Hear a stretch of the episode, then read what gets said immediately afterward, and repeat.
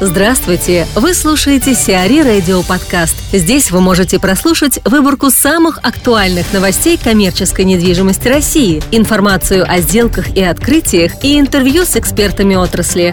Чтобы прослушать полные выпуски программ, загрузите приложение CRE Radio в Apple Store или на Google Play. ЦБ ограничит инвестиции. Центробанк принял решение об ужесточении требований к пенсионным инвестициям в недвижимость. Проектом предусмотрено сокращение инвестиций в ипотечных сертификатах участия. Теперь лимит составляет 10% вместо 40%, разрешенных ранее.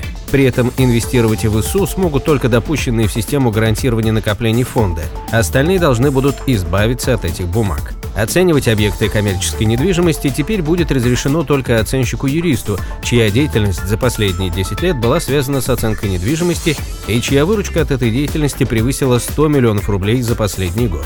Крупные пенсионные фонды есть у группы О-1 Бориса Минца, владельца Интека, и группы БИН Микаила Шишханова и ушедшего из АФК «Система» Евгения Новицкого. Наконец, с 2014 года у главного фонда группы БИН, европейского, 30% портфеля накоплений составляли ипотечные бумаги. У фондов группы О-1, Стальфонда и Благосостояние ОПС таких бумаг было 7,2% и 12% соответственно.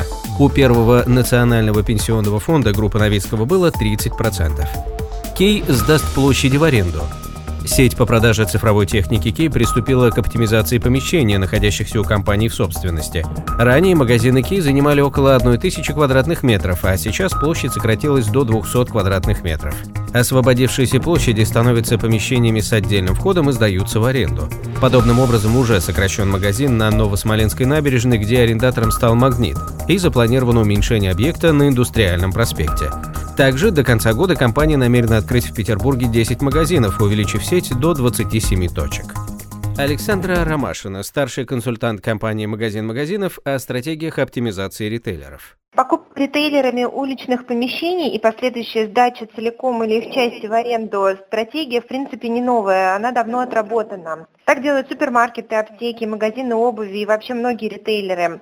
Для бытовой и цифровой техники уменьшение торговой площади – это тренд последних года или полутора лет. Их продажи постепенно все в большем процентном соотношении переходят в интернет. Для тех ритейлеров этого сегмента, у которых помещение в собственности, оптимизация площадей и полная или частичная сдача в аренду этих площадей, на мой взгляд, единственное правильное решение. В Приморье вложат $900 миллионов. Компания Diamond Fortune Holdings намерена инвестировать около $900 миллионов в строительство гостинично-развлекательного комплекса «Селена» в интегрированной развлекательной зоне Приморья. Общая площадь «Селена» составит свыше 174 тысяч квадратных метров. Компания планирует завершить первый этап строительства к концу 2016 года. В его рамках будет возведен многофункциональный комплекс на 18 тысяч квадратных метров, состоящий из 4-звездочной гостиницы на 250 номеров, казино на 100 столов и 500 автоматов, баров, ресторанов и торговой галереи.